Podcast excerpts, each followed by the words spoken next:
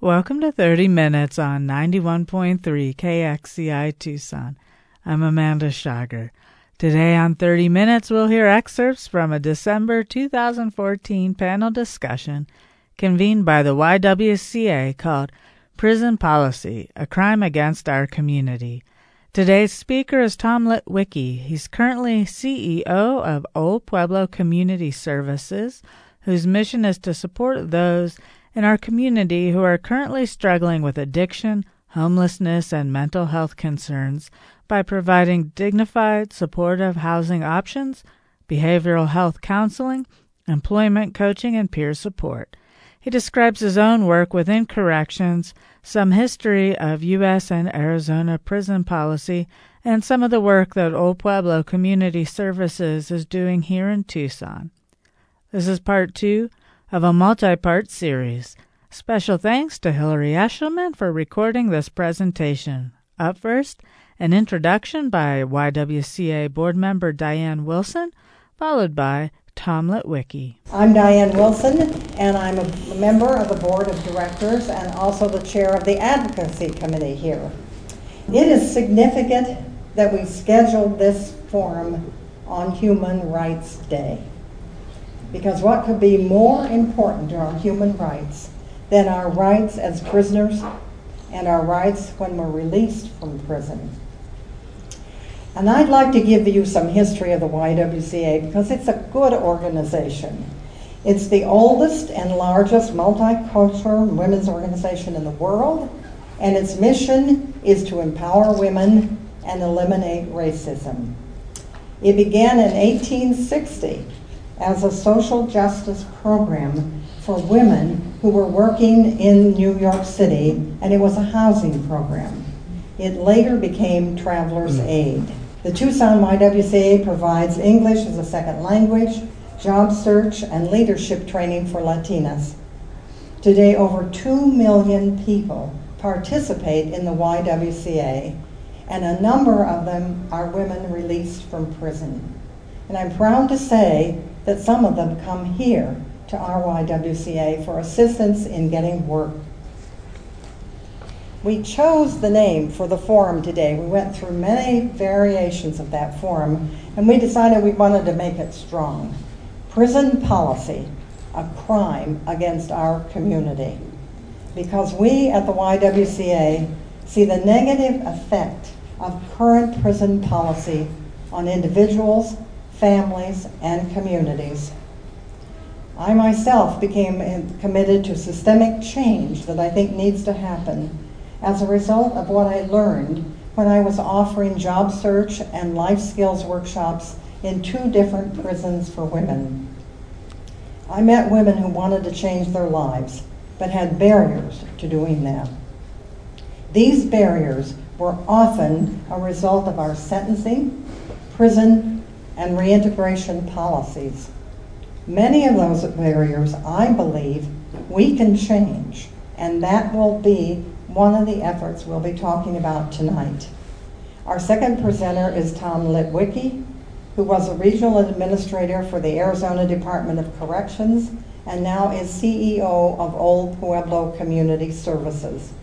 Old Pueblo Community Services provides a variety of programs for people released from prison. So Tom has both experience inside the prison and outside the prison.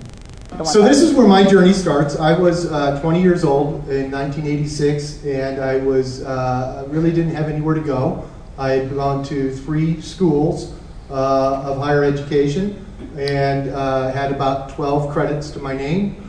And um, my father worked for the Department of Economic Security, and he said, "Hey, Tom, I saw this announcement for correctional officers. Maybe you'd like to do that. And I said, Well, I probably have to at least humor him, and um, I'll go for the interview. And the interview wasn't too tough. Took a little written test, had to look at a picture and kind of remember some things in the picture. I had to promise people that I could count, and, um, and then I left. Uh, I also had to promise that I had not uh, smoked marijuana in the 60 days prior or something like that, and I, and I left the building. Um, about six months later, I get a letter that says, Congratulations, you've been accepted. Report to the uh, a correctional academy, which at that time was in, in Tucson, well, still is, I guess, in Tucson. And, um, and I said, oh, well, crud, I'm in here this far, right? I, I, I think I was a little out of shape. I figured, well, I could exercise and I could, you know, get in shape. So I might as well exercise, get in shape, and I'll go. And then after the six weeks of them paying me to exercise, I'll quit.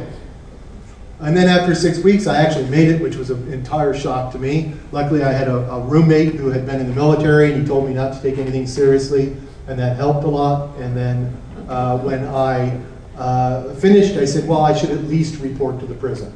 I'll report, I'll see what it's like, then I'll quit.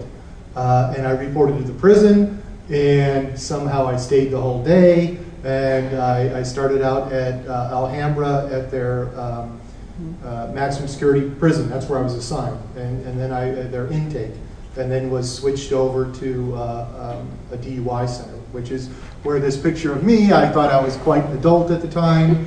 of course, I was but a child and have no idea what I was doing uh, in that uh, prison at that point in time. But in a matter of time, I became used to it. Um, there was uh, prison can be um, it's like law enforcement in general. It's generally very boring, and then it's generally very exciting. And it goes from boring to exciting and boring to exciting, and they're not on a very random schedule. So if you're young and you like a lot of adrenaline, it was kind of cool, you know, it was kind of exciting. And so it was exciting for me for about three years. Um, then it wasn't exciting anymore.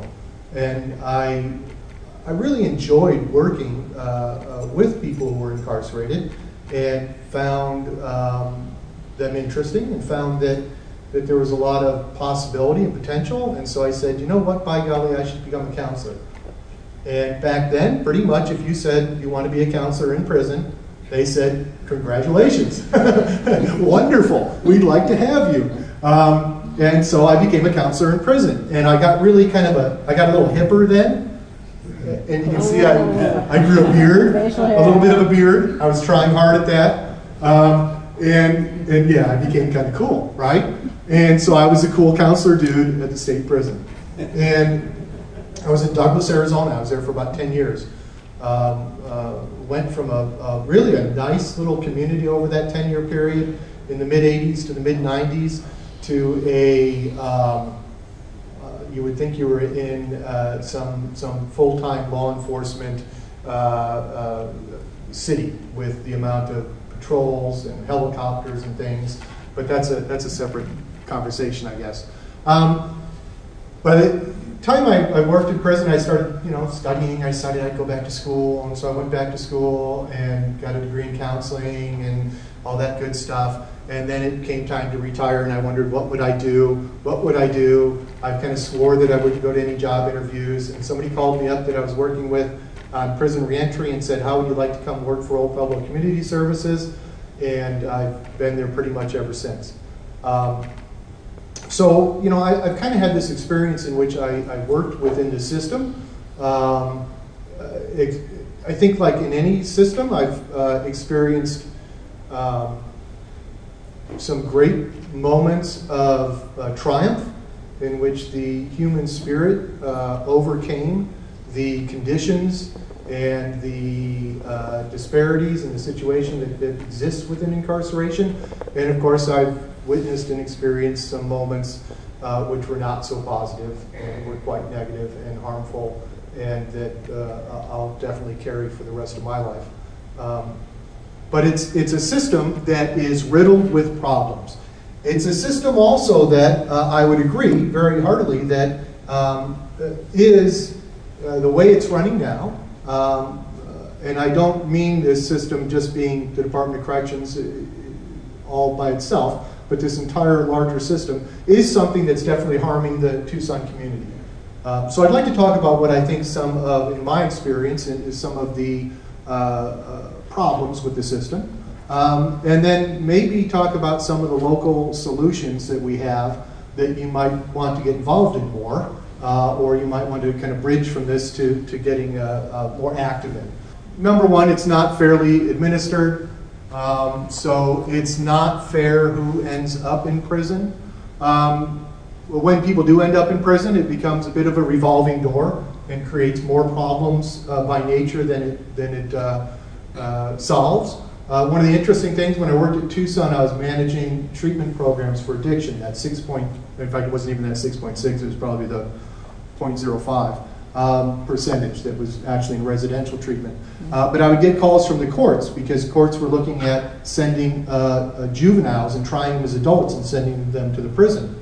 And they would talk about how um, it wasn't so bad, you know. Do they have recreation? Yes, they do. Do they have arts and crafts? Yes, they do. The kids have to get a snack at around 9 o'clock at night, and all these kinds of pieces of information. Do they have counselors? Yes, they do. And then they would say, oh, so this might not be so bad for this young person.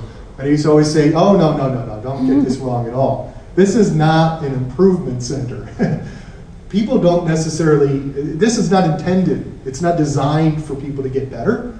Um, and it certainly does not design for young people to enter to get better. And sometimes we've called her uh, kind of this idea that somehow because we have these services, people like me as a counselor there, that somehow this is might be improving. Some people do find a way to improve in prison, but it's not necessarily the outcome or the expected outcome. Um, so it becomes this revolving door with people getting worse and worse. The other thing is that uh, incarceration is clearly more expensive than proven alternatives. So there are alternatives that have less suffering and have proven to do better, and they cost less money. Um, and then reentry after incarceration is not supported or coordinated. It's generally a mess. About uh, four years into working in corrections, I was summoned to our central office in Phoenix for a meeting about reentry. And we were in there working on reentry with uh, uh, one of the administrators there. How are we going to do reentry? So this would have been around 1990. How are we going to do a system wide, something that's coordinated and organized and has some sense to it in, in making sure that we get people released, they have housing, they have services, how do we connect them with the public behavioral health system, all this kind of stuff, right? At the end of the meeting, we submitted it to someone, and uh, uh, the word came back that actually uh, we were having a rogue meeting. Uh, um, that meeting really didn't need to happen. And the reason it didn't need to happen was that the state was in the process of developing a reentry system for um, the prisons. Well, that was 1990. I retired in 2007 and I hadn't seen it yet. So, this idea of a coordinated reentry system doesn't exist. It doesn't exist in the prison and it barely exists within communities, uh, to include Tucson. And we'll talk a little bit more about Tucson because I think that's something we can do about. Um, the other one, not everyone goes to prison. So when we talk about drug usage, uh, which I think is an interesting area to, to look at, clearly a lot of people use drugs, a lot of people, less people get arrested for it, and even less people end up showing up in prison. So there's some sorting process that happens from the time uh, someone starts using drugs, someone maybe gets arrested or not arrested, and then someone goes to prison or not goes to prison. Caroline already talked about this quite well. Uh, there's a nice report out there that you can look for called the Vortex Report, which takes a ton of databases, U.S. Department of Justice, the uh, correctional state and federal databases, the census from 2002, and basically says that when you get right down to it, when you talk about incarceration, um, you've got about 10 times the rate of incarceration for African Americans versus whites. So the first sorting process that does happen is um, what do you look like? Uh, am I afraid of you? What are the resources in your community? As we dealt with in Tucson, Arizona, is the detention center closer to your neighborhood or farther away from your neighborhood? so these things might impact on how this sorting occurs. Um, the other one is that incarceration rates are not correlated with usage. If you look at the same report and you look at Philadelphia, PA, you've got about uh, a 10.8% of the population using drugs, but you got 116 out of 10,000 going to prison for drugs. You go find another community like Cumberland, Maine, you'll see a very similar drug usage, but only about 7.43% of the population goes to prison for drug usage. The same thing with Rockingham, New Hampshire. So, incarceration for drugs does not necessarily equate or relate to drug usage in a community. Um, it probably relates more to the level of policing that happens in a community. And that, again, is, is just what Carolyn has already said this idea that we're over policing or uh, certain neighborhoods, certain areas. Um, the other thing that was same thing is about 25% of uh, the drug, uh, the, well, that doesn't make any sense. That's what happens when you make slides in the middle of the afternoon. Um, 25% of people coming into corrections right now uh, are for drug offenses. Still, even though we've talked about increasing, decreasing that, the average sentence is around 23 months, and 52% serve less than a year, and 30% of uh, admissions are uh, parole violators. So you can see this kind of a fast cycle, repetitive, in and out, uh, especially with drug offenses, shorter, short sentences, in, out, in, out, in, out. Um, You're listening to excerpts from a December 2014 panel discussion convened by the YWCA called Prison Policy A Crime Against Our Community on 30 Minutes 91.3 KXCI Tucson. Today's speaker is Tom Litwicki, CEO of Old Pueblo Community Services. What's interesting is Arizona looked at um, not too long ago, did a little bit of evaluation on some of the recidivism for a cohort and found that um, 17.92% that were released in 2000, calendar year 2008 returned within a three year period. Now, almost all technical violations, um, which is the majority of violations, happen very quickly. So you've got a situation in which people get out, and then very quickly, if they're going to come in for a technical violation, that's going to happen fairly, fairly quickly, right? That's going to happen within, people don't often have very long parole anymore, so that's going to happen within a few months of release from prison. So it kind of gives you your time window. Uh, another percentage, 13 point, or 19.3, came back for a new felony. Now, of that cohort that came back for a new felony, that typically is happening towards the end. So what happens first usually is technical violations, and then later that turns into to, uh, felony convictions at some point. Um, but it's happening pretty much, all of that's happening within the first year. So if you're looking at this kind of a, how do we work and try and make something work in our community, you're looking at something that's going to be pretty intensive in that first year uh, coming out of prison. Um, the other solution that we might have is the fact that we want to divert people away from prison. Um, and a coordinated, accountable, compassionate, and just reentry system. Well, that should be fun, huh? We can do that in a week. Um, you have a program in Tucson called the Drug Treatment Alternatives to Prison. And the Drug Treatment Alternatives to Prison basically says that when someone comes into the, into the courts, uh, if they're selected for this program, they could, instead of going to prison, could go into residential treatment. So it's for folks with very high acuity in addiction. The addiction is the main driver of their criminal behavior, and they can uh, choose to go into treatment instead. Um, you'll notice here that uh, they've done a cost benefit analysis on this program in your own backyard, and it's $21,000 a year total cost. That includes administration, that includes the courts, that includes the treatment services, that includes the case management, compared to their control group that ended up going to prison at around $30,000 for the prison sentence. So you have a clear alternative to prison that isn't causing any harm or danger to your community uh, is getting you better results. And then this same group you're not going to have to deal with on that reentry with all the problems that we created through incarceration. So that's one that's happening right now. Um, coordination. If you want to get involved in coordination, the Pima County Jail has done consulting with the National Institute of Corrections. Uh, Richard Fimbres uh, has a reentry coalition that you can participate in. Um, and the county jail has an inside out recovery partnership. So this is a program that is with, um, uh, as a disclaimer, with Old Pueblo Community Services and the, the jail, but it's their only in and out program. One of the things that's definitely been demonstrated as effectiveness, if you can't, for those folks who have not been diverted from the system and are in the system, if you want them to get out and do well, um, typically when you look across all the research, uh, you'll find that the programs, everyone will tell you this program or that program is better than another, and that's general Huey. Uh, what really makes a difference is, is there a connection on the inside and the same connection with the same people on the outside? If you have a meaningful connection on the inside with, and the same people in the community on the outside, then you generally have success no matter what the modality of the program may be. Um, so we provide um, uh, funding through the National Institute of Corrections for counseling in jail, 30 days is we work only with people who are getting out homeless with a high likelihood to recidivate. Um, and 30 days funded supportive housing. We get the counseling services and our housing from another grant. But the big key to this is that's two years of grant funded. We were two years grant funded before this and applied for it again. These grants are intended to be seed grants. They're intended to get new things started. Um, in your community, we're at a point right now where uh, we have grants that we're using as our primary system. That makes it really hard, right? Because for four months we weren't funded. What do I do with the counselors for four months? What do I do with the housing for four months?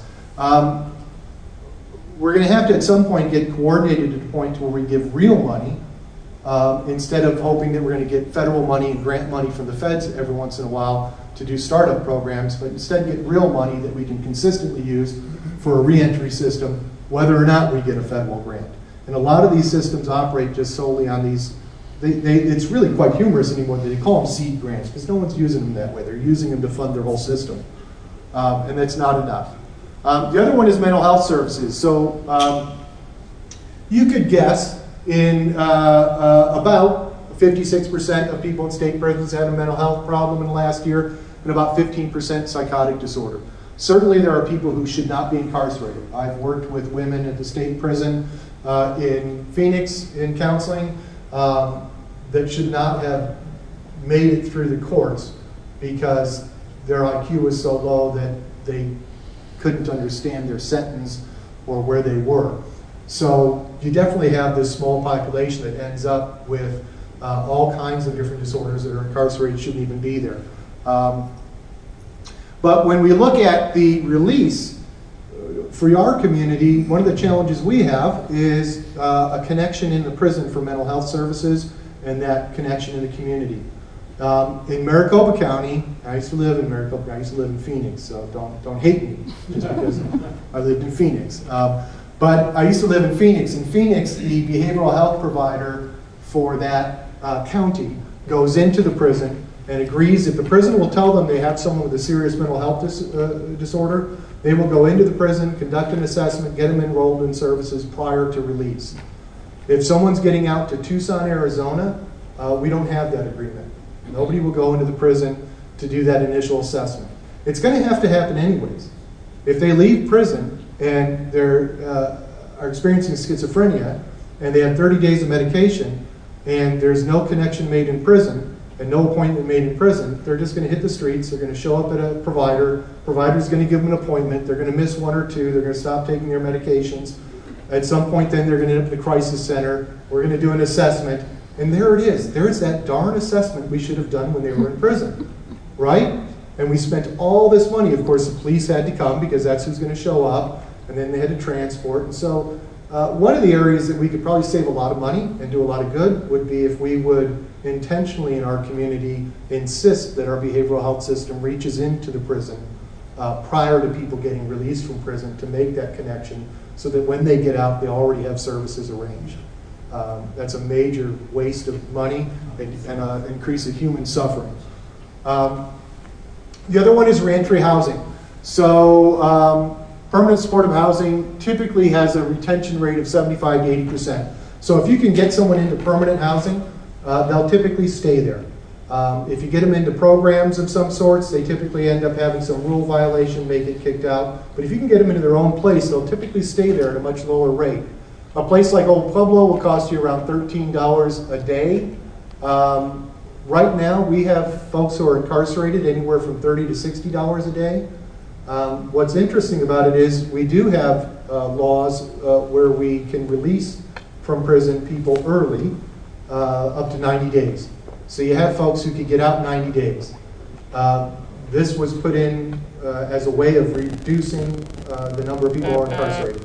The problem is, is that it's up to the Department of Corrections and how they give it out. And um, you might get 90, or you might get 75, or you might get 63, or you might get 82 because of the paperwork. Well, every day that somebody is not doing the paperwork quick enough at the Department of Corrections to get them out in their full 90 days, you've got someone who obviously wasn't a danger to the community because they wouldn't have gotten the early release otherwise, who's sitting in a bed at between 30 and 60 dollars a day using up taxpayer money when they could be released from incarceration. So that's another area that I think is a key issue going forward for our, for our community and for the state to ensure that people actually, that the state is actually fiscally responsible with the funding that they have and with the means they have.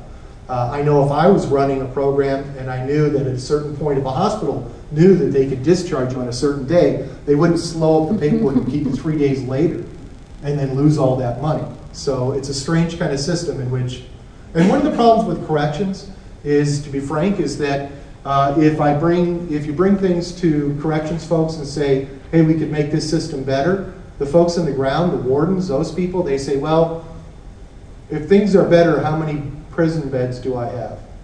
Well, you got 4,000 in Tucson. If things get better, how many prison beds do I have? 4,000. If things get worse, how many do I have? 4,000. So they just see that slice of the world. Uh, right now, the Department of Corrections is not connected with what's happening prior to incarceration or what's post incarceration. Uh, even though they have a community corrections, which is part of the Department of Corrections, they're not connected with that post incarceration. Uh, a lot of states have um, the a strong post incarceration that's connected with incarceration so that you can have that kind of a seamless uh, handoff. Um, if it makes a lot more sense. Here, what you have is a system in which there really isn't much preparation on that, and people just go out to parole and come back on technical violations. Um, all right. The other one that I think is a nice one that you might help if you wanted to get behind is this idea of ban the box. Um, a lot of people have uh, can't get employed when they get out of incarceration because in the very front screening they have to say they were incarcerated. City of Tucson, I believe, has now banned that box from their applications. Uh, I would encourage you to, to support that and try and get as many places as you can. Um, clearly, this issue of incarceration is going to come up, but it should come up uh, when you sh- uh, are at the interview, not when you are being screened out in the, in the initial screening. Um, so that's a nice one. The other one that I didn't put on here is rights restoration. And I know there's lots of that out there, but in Arizona, you have to go through all kinds of hoops to get your rights restored. Clearly, if you've been incarcerated, you've been to prison, you've done your parole, uh, there is no uh, uh, reason that people should not have their uh, rights restored automatically.